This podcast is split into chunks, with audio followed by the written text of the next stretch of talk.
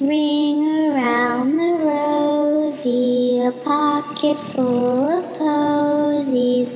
Ashes, ashes, we all fall down. When Brooke Shields was 10 years old, her mother bundled her into the car and took her to a friend's house. Brooke was taken into a luxurious bathroom, undressed, posed, and photographed while her new friend, an old man named Hugh Hefner, Ugh. delighted in what this meant for Playboy magazine. The world exploded in controversy as the little girl was sexualized, building her career on pretty babies and nobody getting between her and her Calvins. And the adults didn't quite know what to do with it all. When Michael Jackson was 10 years old, he went to this new place called Motown and signed a record deal with his brothers. Most of us, regardless of how old we are, learned the ABCs of love from him. We didn't know it at the time, but when he sang I'll Be There, he really meant it. The music world was changed forever, and the adults didn't quite know what to do with it all. When Andrew Churchwell was 10 years old, he was a decent kid who didn't like to be disrespected. It made him very angry. He was so filled with tiny, impotent rage that he took his father's gun and shot him dead. And the adults didn't quite know what to do with it all. This is the story of the murder of David Coy Churchwell by his son, Andrew Churchwell.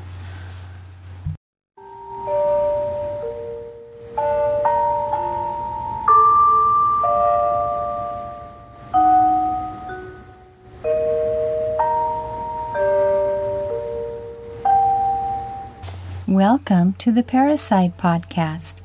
I'm Sherry. And I'm Marie.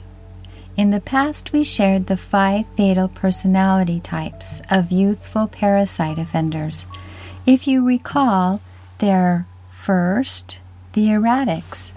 These angry, violent children are often referred to as ticking time bombs by their friends and relatives. They are often involved in drug use and are seldom abused by a parent. However, they are more likely to have engaged in parental abuse, menacing and abusing their parents before the murder. These murders are often tied to their anger.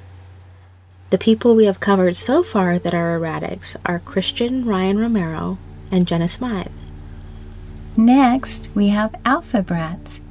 These attention hogging children are often charming con artists and are very much in charge at home. If an accomplice is involved, that person was carefully groomed for the job of hitman. Alpha brats are seldom abused and often indulged. However, they do allege abuse more than would be expected, statistically speaking. The murders are usually planned and very well planned. The two children we have talked about in prior episodes are Nikki Reynolds and Matthew Worster. Third, we have the anarchists. These broody kids appear to be convinced they are of a superior race to all those around them. They deem themselves more clever than anyone. However, in the end, they most certainly are not. This category of killer is most likely to try and kill others, like a mass murderer type aspiration, but they don't tend to be very successful. They are strategic and often view their parent or parents as an obstacle in need of removal. They are often involved in drug use, and approximately one third will allege abuse that will never be substantiated. Yet more of them engage in parental abuse than are abused by their parents. These murders are equally planned or spontaneous. So far, we have covered John Hovey and Danny Petrick. Fourth, we have mission oriented. You will find an underlying goal in these murders. These are the children most likely to allege abuse that will never be substantiated. The murders are seldom spontaneous. They are more likely to attempt and be successful in killing other people. The one person we have covered in this category is Billy Gilley. His mission was gross, but he was very focused. Yes, he was. And our last group, but not least, is the tightly wound category. These are kids who have learned to tightly control themselves. They follow community mores, and they are very good at secret keeping, often in an effort to keep themselves safe. But I don't mean to imply that they are all abused children. Sometimes they are keeping themselves safe by concealing dark secrets about themselves. These children are much more likely to experience abuse and are significantly less likely to allege abuse that will remain unsubstantiated, so they're not usually crying wolf. Not one of the children from this cluster was known to have menaced a parent prior to the murder, and two of my favorite episodes so far covered tightly wound children. They were Larry Swartz and Herman Dutton. My favorite's the tightly wound. Ah, very nice. Why do you like the tightly wound the best? I just think they're really interesting. So, they're kids who have learned to really tightly control themselves, and they're not the sort of kid that everyone's looking at waiting for something bad to happen. They follow the rules of the community. They're just very interesting and kind of unique. They are, I agree. Do you have a favorite group? Um, You can't pick tightly wound. I already picked them. I think that I really find the alpha brats to be interesting, but research wise, I really like the anarchists the best. Hmm. Okay, so what do you like about the anarchists? Well, the anarchists are interesting because just like all of these other categories, you might be able to fit kids into the categories that aren't murderers. They're kind of unique personality types, kind of like with Sims. You give them a little bit of this, a little bit of that, take away some of this, and it changes the flavor of the kid.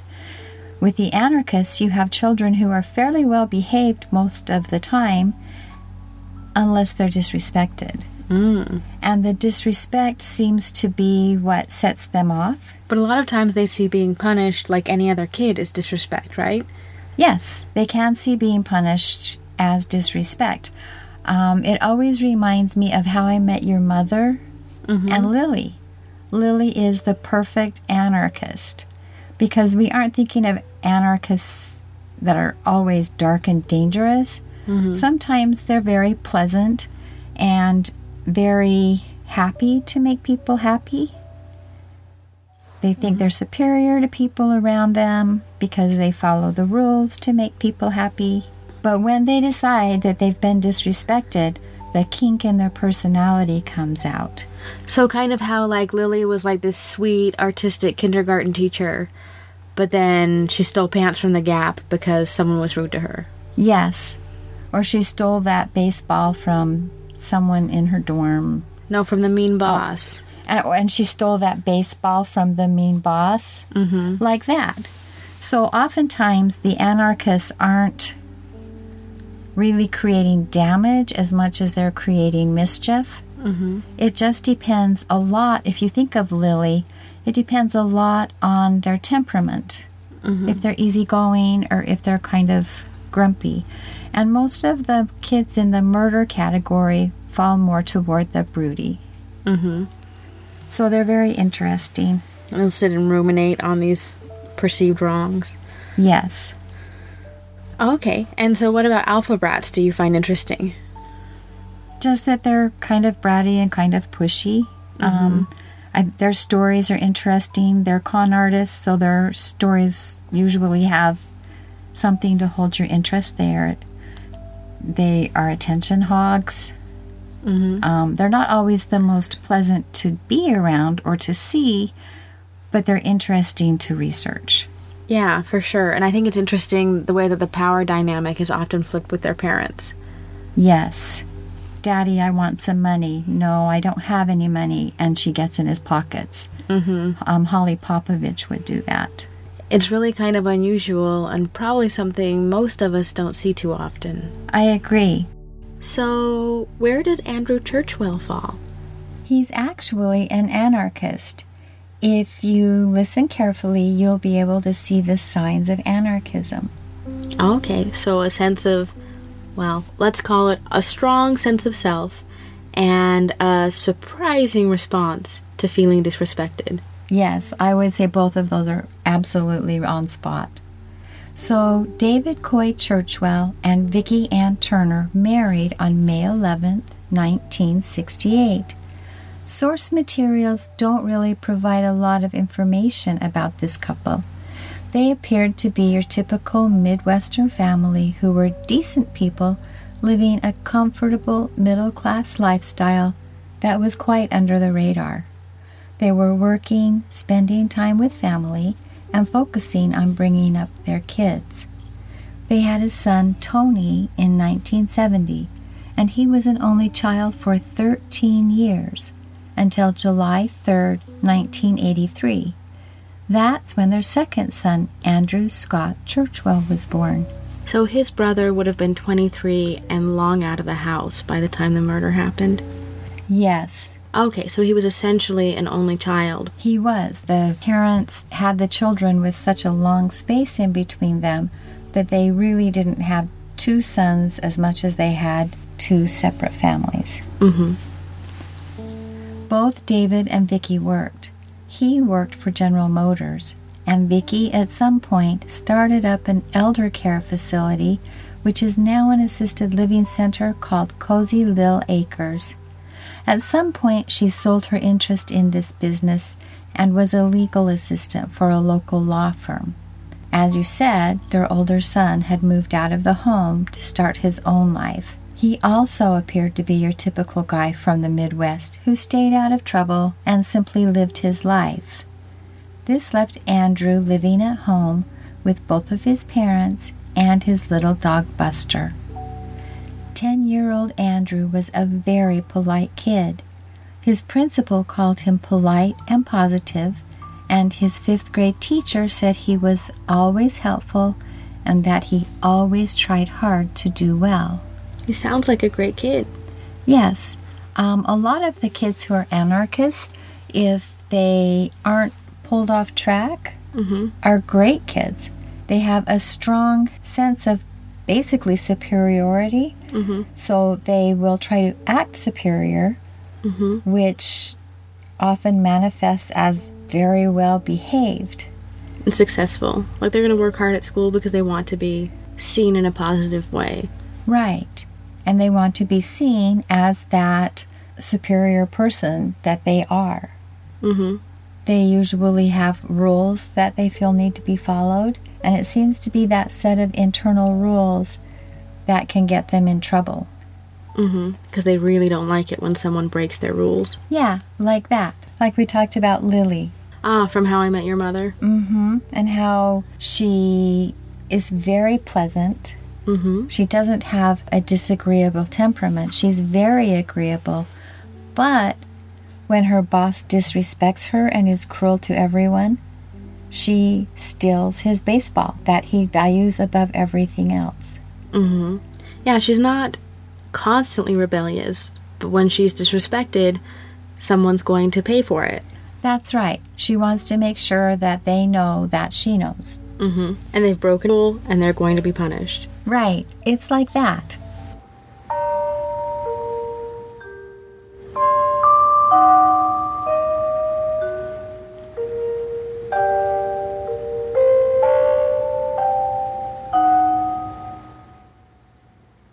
Okay, so when did the murder happen? on April 20th of 1994. Andrew's mother was at work for the evening and he was home with his dad. That was cool with Andrew. He knew his dad would watch TV and he and his dog Buster would pretty much have the run of the house if Buster would only behave. And of course, Buster didn't. He was a bad dog. Aren't they all? Buster broke the rules in the house that night. Source materials don't indicate what exactly he did, but it appears Buster used the house as his personal potty. Andrew's dad was pretty mad. He scolded Andrew for what Buster did. Ooh. And he told him to take his puppy and go outside. And as per Andrew, his dad left him out there with Buster forever. Well, at least what felt like for 20 minutes. Then his dad told him to take his shower and go to bed. And it wasn't even 8 o'clock yet. This was unconscionable. Even just from the story, you can really tell this is a kid. His biggest problems are he was punished for his dog's bad behavior and he has to go to bed before 8. Yes. Andrew, filled with righteous indignation, couldn't remember ever being this mad. What right did his dad have to do this to him? He decided what he had to do and spent that early bedtime making his plan for revenge. And then he waited. He knew his dad would fall asleep on the couch before his mom got home, because he always did that. Hiding in the dark of his room, Andrew waited for signs of sleep. Slowed breathing, nodding head, possibly some snoring, and Dad was out. Andrew quietly crept out of his bedroom and headed to the gun cabinet. Taking care not to make a sound, he selected the perfect shotgun and quietly and stealthily crept over to the couch where his dad was sleeping. Taking careful aim, because he knew that first shot would be the only one that counted, he shot him in the head. He hadn't really thought about what he should do after that, but he did know one thing. When his mom got home, there was going to be the kind of trouble that he didn't want. So, he found himself making a choice. He either had to face his mother or face the police. He had to hurry because his mom would be home shortly after nine, really any minute now. He picked the police, thinking he might get a better deal there. And again, we see how young he is. I think any adult would have picked mom. I think so too. He called Buster and headed out for the one mile walk to the local police station where he turned himself in and confessed. The police found him to be very polite and helpful, and the adults didn't quite know what to do with it all.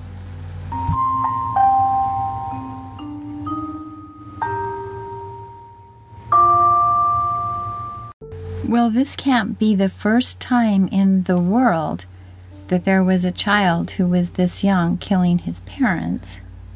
Well, maybe not the first, and Wisconsin did have state laws in place for children. They called this the Children's Code. These laws had been in place since 1970, and they set the age limits for juvenile offenses. Specifically, they governed when and at what ages a child could be found to be delinquent. Delinquent is not the same thing as criminally guilty, it just means it's a child in need of reform.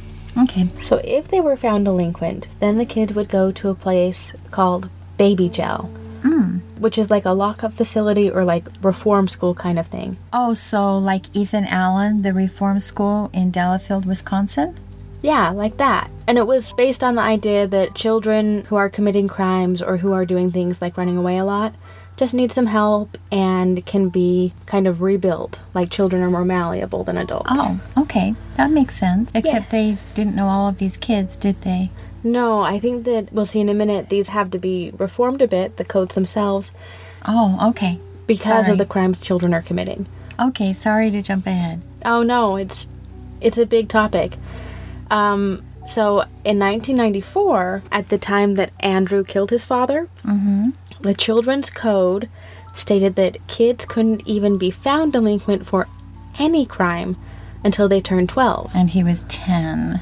Yeah, so this code doesn't even cover him technically. Um, but then, as an added twist, a child had to be at least 14 in order to be criminally charged with murder. Okay, so wait a minute. The Children's Code is set up to say children are children and make mistakes and are malleable and can easily be reformed. Mm-hmm. And before the age of 12, they won't even do anything that looks criminal. I think that was the theory, yes. Okay. And then from 12 to 14, they're really giving kids a lot of breaks. Mm-hmm. And then at 14, they can be waived into adult court as adults and be charged criminally. That's right. Yeah, so they're criminally charged means that they're not in the juvenile system anymore. Oh, okay. All right. So, like we were saying, this code is based around the idea that children are going to be in the juvenile system, and whatever they do, they can be reformed and released back into society at 18. Fixed. Yeah, they can fix it. Um, which I think is logical if you're a little bit on the naive side. Like, if you think, and I think most people think, oh, oh, eight year olds, what are they doing? Stealing candy bars? Right. Oh, okay. I see that. When people are angry that children are being charged as adults, they're not understanding that a decision has to be made, that the child could be left in the juvenile system for murder, or they could be charged as adults for that same murder based on the circumstances of the child? That's right, in Okay. most states. Um, I haven't checked all the states, but at least in Wisconsin, that's how it works. Okay. All right. By 1994, they did know that their code wasn't perfect because earlier, a 15 year old boy named Peter Zimmer murdered his family. And don't worry, we'll cover that case next time. Okay. Peter Zimmer, people were really upset about this. And it wasn't that people were saying, oh, we want to send all children to prison. They were just really upset about the idea that a 15 year old, Peter Zimmer, or a theoretical 16 or 17 year old, who committed murder would commit murder and then in three years could be set free based solely on his age, not on actual reform, not on whether he was no longer a danger to society, but just he would only serve three years for a murder or one year if he was 17. Because in the juvenile system, they're released at the age of majority 18 or 19, or in some states, 21. That's right. It's really not a great idea to give people a sentence for murder based on how old they are. Like, if you commit a heinous murder at 17, you would get one year, whereas if you killed someone in a less heinous way at 15, you would get three years. And that just, that's not a good sentencing guideline. Well, that reminds me of Danny Petrick because he murdered his mom and tried to kill his dad at the age of 17 and really pushed because he wanted to be seen as a juvenile so he could get out at 18. Yeah, and then he would have served one year for murder that was premeditated. A pretty nasty murder. I can see why people don't like always treating someone as a juvenile because you have to really make a more logical decision. And so waiving them into adult court or some of these new mixed or blended sentences mm-hmm. might make more sense. Okay, so you were saying something about the public being angry about Peter Zimmer? So Peter Zimmer had killed his entire family, which is a pretty disturbing murder. And then if he was treated as a juvenile under the children's code, he would have been released in just 3 years, which turned out to be exactly what happened in this case. And he did continue to be a menace to society and probably would have benefited from some more time in jail. Which is where this idea of blended sentences come in, where you can have them in juvenile court and then they reassess when the child turns 18 or reaches the age of majority, and then they might go to adult prison if they have not kind of changed their ways, shown genuine remorse. I think a lot of states have moved to this, and I think that it's very wise. It allows the mm-hmm. judge to go, Oh, I'm not sure about this child. So they can be in juvenile, the juvenile system and reform school. But if that doesn't work, they can pop them into prison and see what happens there. Yeah, and not every murderer can be reformed, but I also believe that not even every murderer who can be reformed can be re- reformed in just one year. And yet, some of the kids go through the juvenile system and are perfectly fine. At the end, they can release them and they don't have any other troubles. So, I like that judges have that opportunity now where before they were forced to make them a juvenile or an adult, and it was a clear, bright line. hmm Because then, if you're not sure, you would have to make them an adult just to play it safe. But now they have this option to kind of make it individual to this case, I which like I think that. Is, yeah, I think it's more appropriate. But anyway, so in 1993, the Children's Code had been revised because of the Zimmer case so that children aged 14 and older could be waived into adult court. But no one had contemplated that a 10 year old might be a murderer, much less a parricide offender. And they were right. Andrew at that time had the dubious distinction of being one of the few preteen parricide offenders in the nation back in 94. At that time, you could count them on your fingers, but you did have to work hard to find them. We talk about many of them in our fourth episode, Only the Good Kill Young. Mm-hmm. And if you haven't listened to it, it's well worth your time. It's really interesting to see kind of the texture and the flavor of how different it is when a young child kills and anyway, you'll just have to listen. Okay.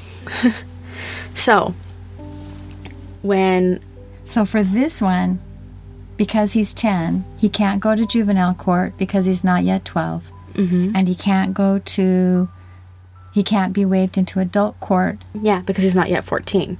Okay. So the problem is they don't have a place to try him. They can't try him in juvenile court, they can't try him in adult court. Even if they did find a way to try him and they did convict him, where would they put him? Because there are no accommodations in prison for a 10 year old boy. Oh, I have seen a couple of cases in other states where a 10 year old boy is put in solitary confinement in prison to keep him safe. And that's cruelty. That's horribly psychologically damaging. Yes. It's damaging for adults, but at that age, developmentally, yeah, I know we've gotten off into the weeds a little bit. Anyway, so Andrew is literally going to get away with murder? Well, that's kind of what we're thinking, right? But they did do what they could within the guidelines of the Children's Code. What they did was they deemed him to be a child in need of protection and services so that he could enter into the softer side of the juvenile system. Um, and they could try to rehabilitate him as he lived among the children who had committed minor crimes like shoplifting or running away from home. Oh, and the kids in the foster care system too. Yeah, so he was kind of just put in the. It depends on each different state what they call it, but there's a way to take care of children who are not doing well. They might be missing a lot of school, um, they might be foster children. Alternative care. Yeah, it's alternative care. Okay. Um, so, not quite, you know, a juvenile detention facility, but it was kind of what they could do at the time. Oh, they couldn't send him home to his mother. No, they couldn't. Um, they really just didn't have any way to cope with a child murderer of this age. And he obviously needed treatment, right? yeah, he needed a lot of care. Um, so I think they did, honestly, a pretty good job with a really unique situation. Mm-hmm.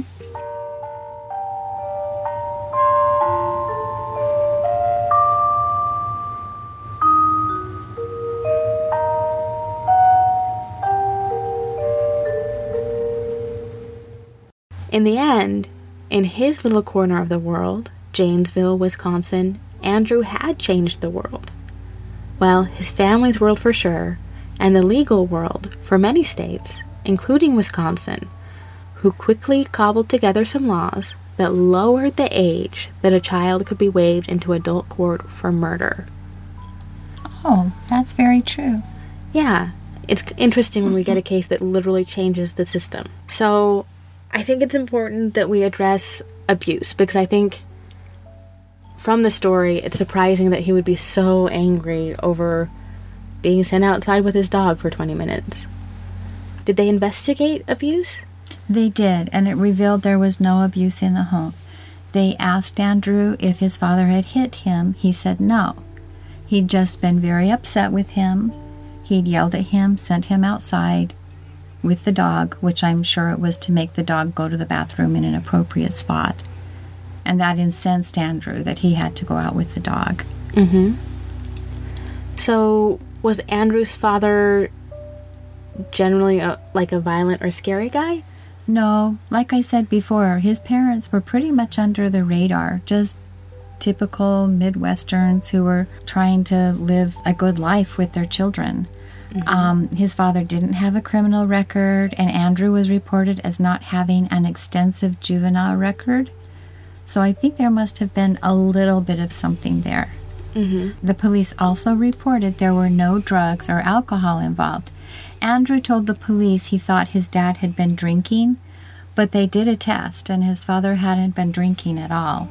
There were no mental problems in the family. The only problem they had was a little boy who felt he was too superior to be spoken to in such a disrespectful way. That is so interesting. It's an anarchist. Yeah, and it's I'm so glad they did the investigation because as we've seen, not doing the investigation leaves so many questions. It's hard to decide what really happened. Well, there's so many rumors out there about abuse being the reason that children kill their parents when it's only the truth in 15% of cases. 15% is too many, of course, because we don't like abuse. Yeah. But treating all kids like they're abused gives a lot of kids free pass. And doesn't address the real problems that we're going to have in society. Right. So I think it's important and very helpful to go, well, it's almost unbelievable that this is all that happened, but in many cases, it is unbelievable. I think that the idea that it's all because of abuse is very comforting because then we feel like as long as we don't abuse our children, this could never happen to us. Mm-hmm. And the fact of the matter, like most stories, is it's a lot more complicated. That's why I performed the cluster analysis to see if we could kind of pinpoint those nuances and better contextualize what happens in these families. And using that as our scaffolding, we've noticed that you can kind of pick out what's happened and why that kind of child has murdered their parent. Mm-hmm. We have seen a lot of overlap with the big five personality types because that temperament seems to be really important in these murders. It's interesting because when we talk about murder in general, we talk about these big overarching factors. And when we do this podcast, you get to see the little nuances um, and the differences between the children, and you can really see how the groups kind of clump together. Mm-hmm. That's very true.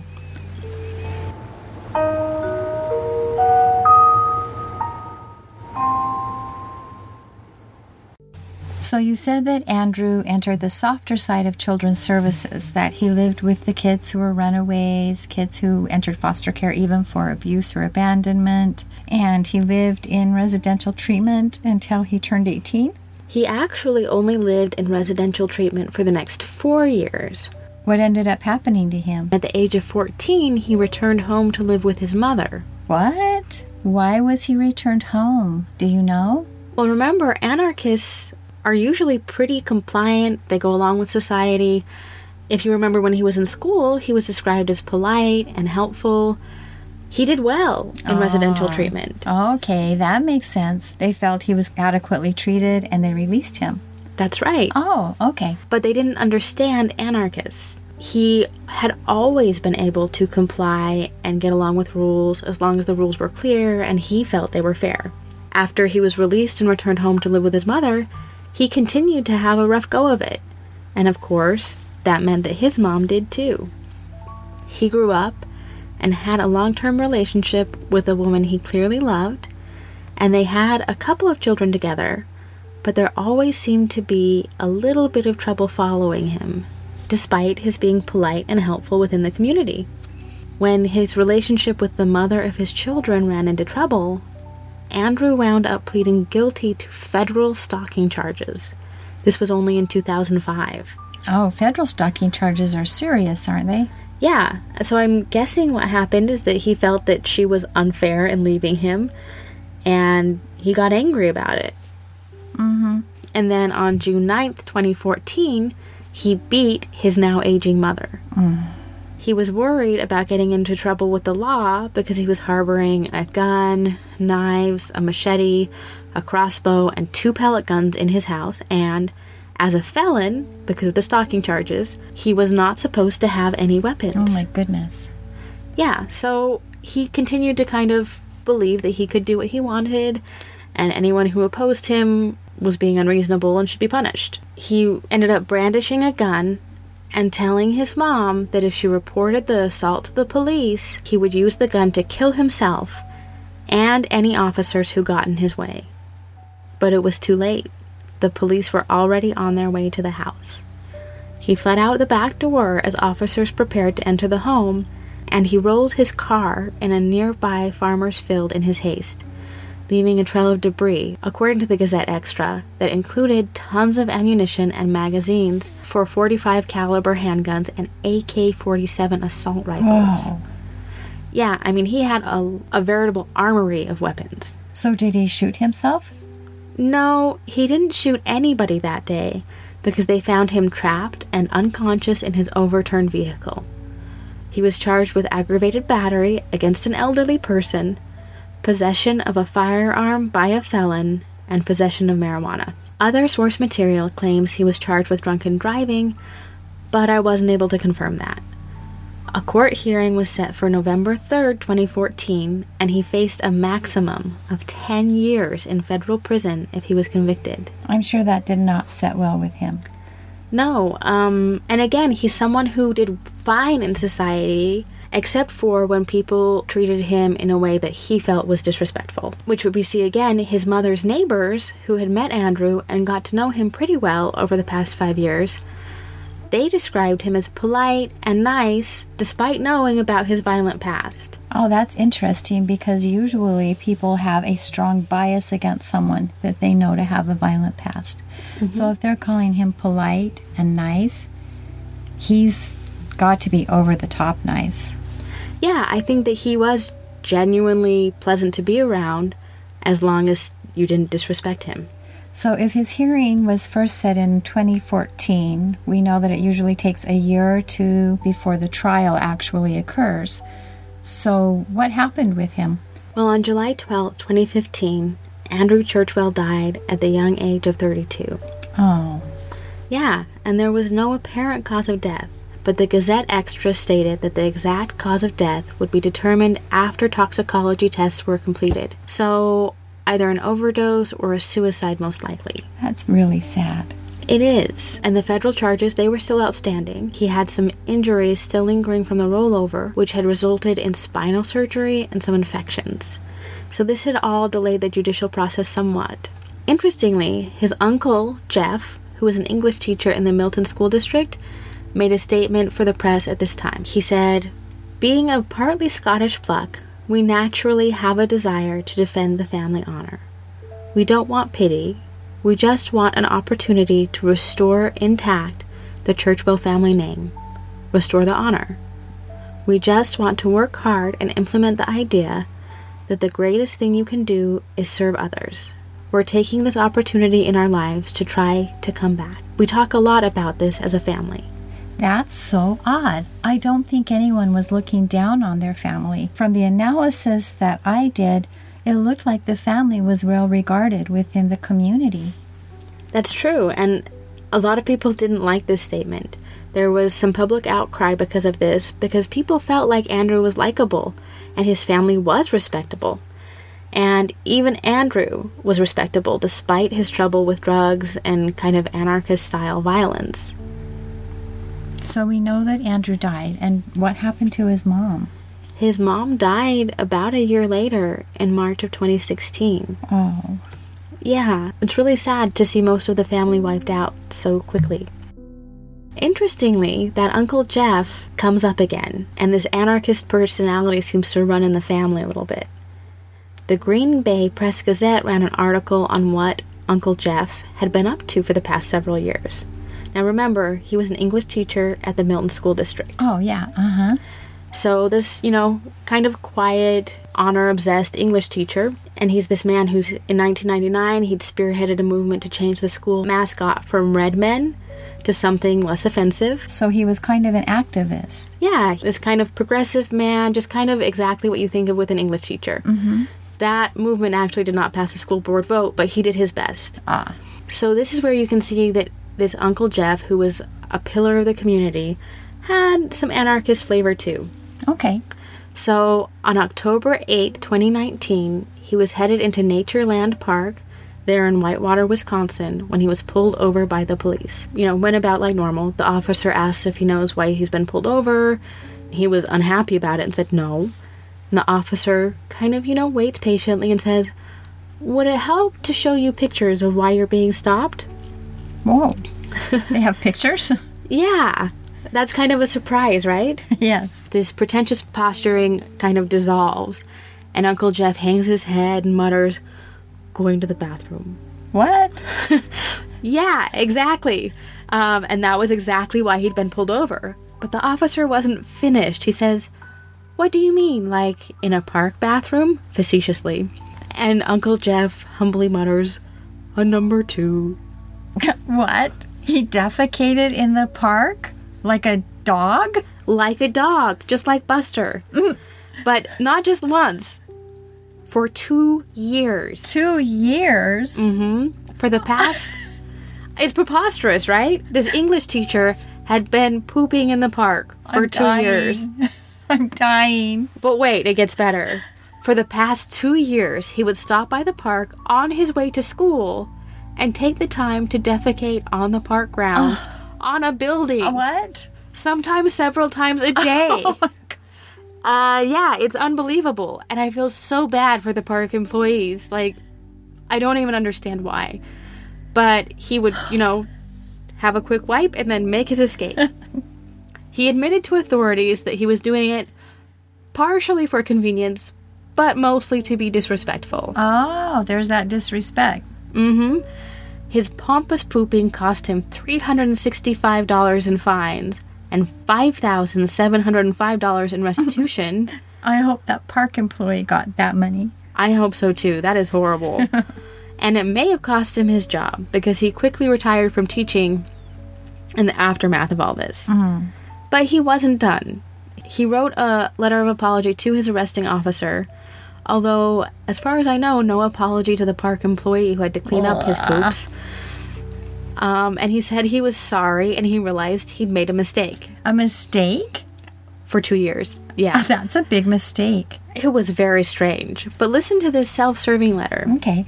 He said, I am so disappointed in myself. I have the great opportunity to teach political rhetoric. In this class, I stress the importance of involved citizenship, and then there I am being a lousy citizen of Walworth County.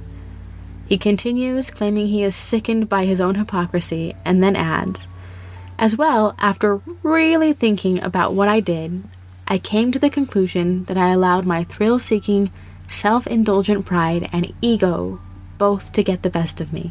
Oh, you can see the anarchist at work there, even in his statement. I'm superior. I teach political rhetoric. I'm sorry I got caught making my mistake in the park for two years. But pride and ego matter. Yeah, and he said, I mean, he clearly felt disrespected approximately two years ago, but he never says who in the park offended him. So this is like small scale anarchy. Lily taking the guy's baseball. Absolutely. Yeah, so I mean, we strongly considered making this the title of the podcast. Um, some play on Uncle Jeff, and I think it should have been called the Poopy Podcast. The Poopy Podcast. Okay. but we thought better, and, and I hope we haven't offended anyone's sensitive ears. Is that it for today? I think that's it. We'll end on that note. So, what do you think? Are you starting to recognize the five fatal personality types? Let us know. You can contact us at Parricide Podcast on Facebook, or Instagram, or Twitter, or you can simply email us at parricidepodcast at parricide.org.